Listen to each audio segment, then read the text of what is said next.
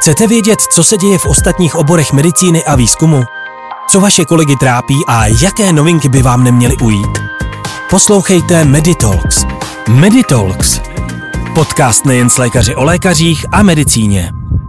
Milé posluchačky, milí posluchači, v posledních letech se objevily nové léčebné možnosti, které zásadně mění kvalitu života nemocných s imunitní trombocytopénií – v souvislosti s dostupnou novou léčbou se mění i doporučené postupy, přičemž diskutovanou modalitou léčby jsou zejména kortikosteroidy.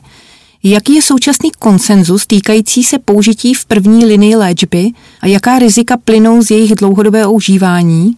Jak personalizovat terapii tohoto onemocnění a jaké další léčebné možnosti jsou aktuálně k dispozici? I o tom dnes budeme hovořit s panem doktorem Milanem Košťálem, PhD ze čtvrté interní hematologické kliniky Lékařské fakulty Univerzity Karlovy a fakultní nemocnice Hradec Králové. Pořadem vás provází Andrea Skálová. Dobrý den, pane doktore. Dobrý den všem.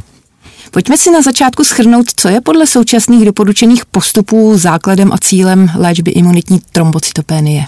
Tohle je asi ta nejtěžší otázka, co jsem mohl na začátek dostat, ale možná, že za ní hodně děkuju.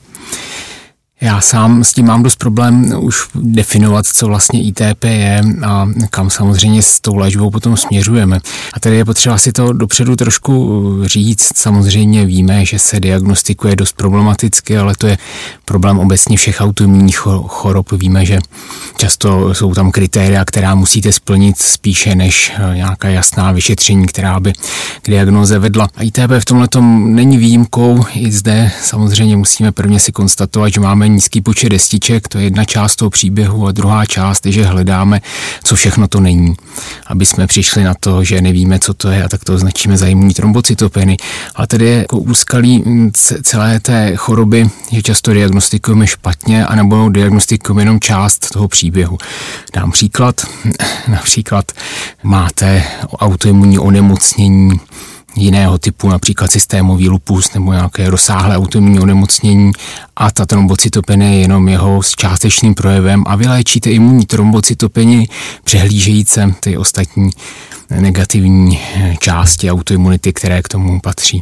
Takže co je ITP, je složité říct. My se teda držíme těch guidů, kde to je definované jako izolovaná trombocytopenie bez těch dalších eh, náležitostí.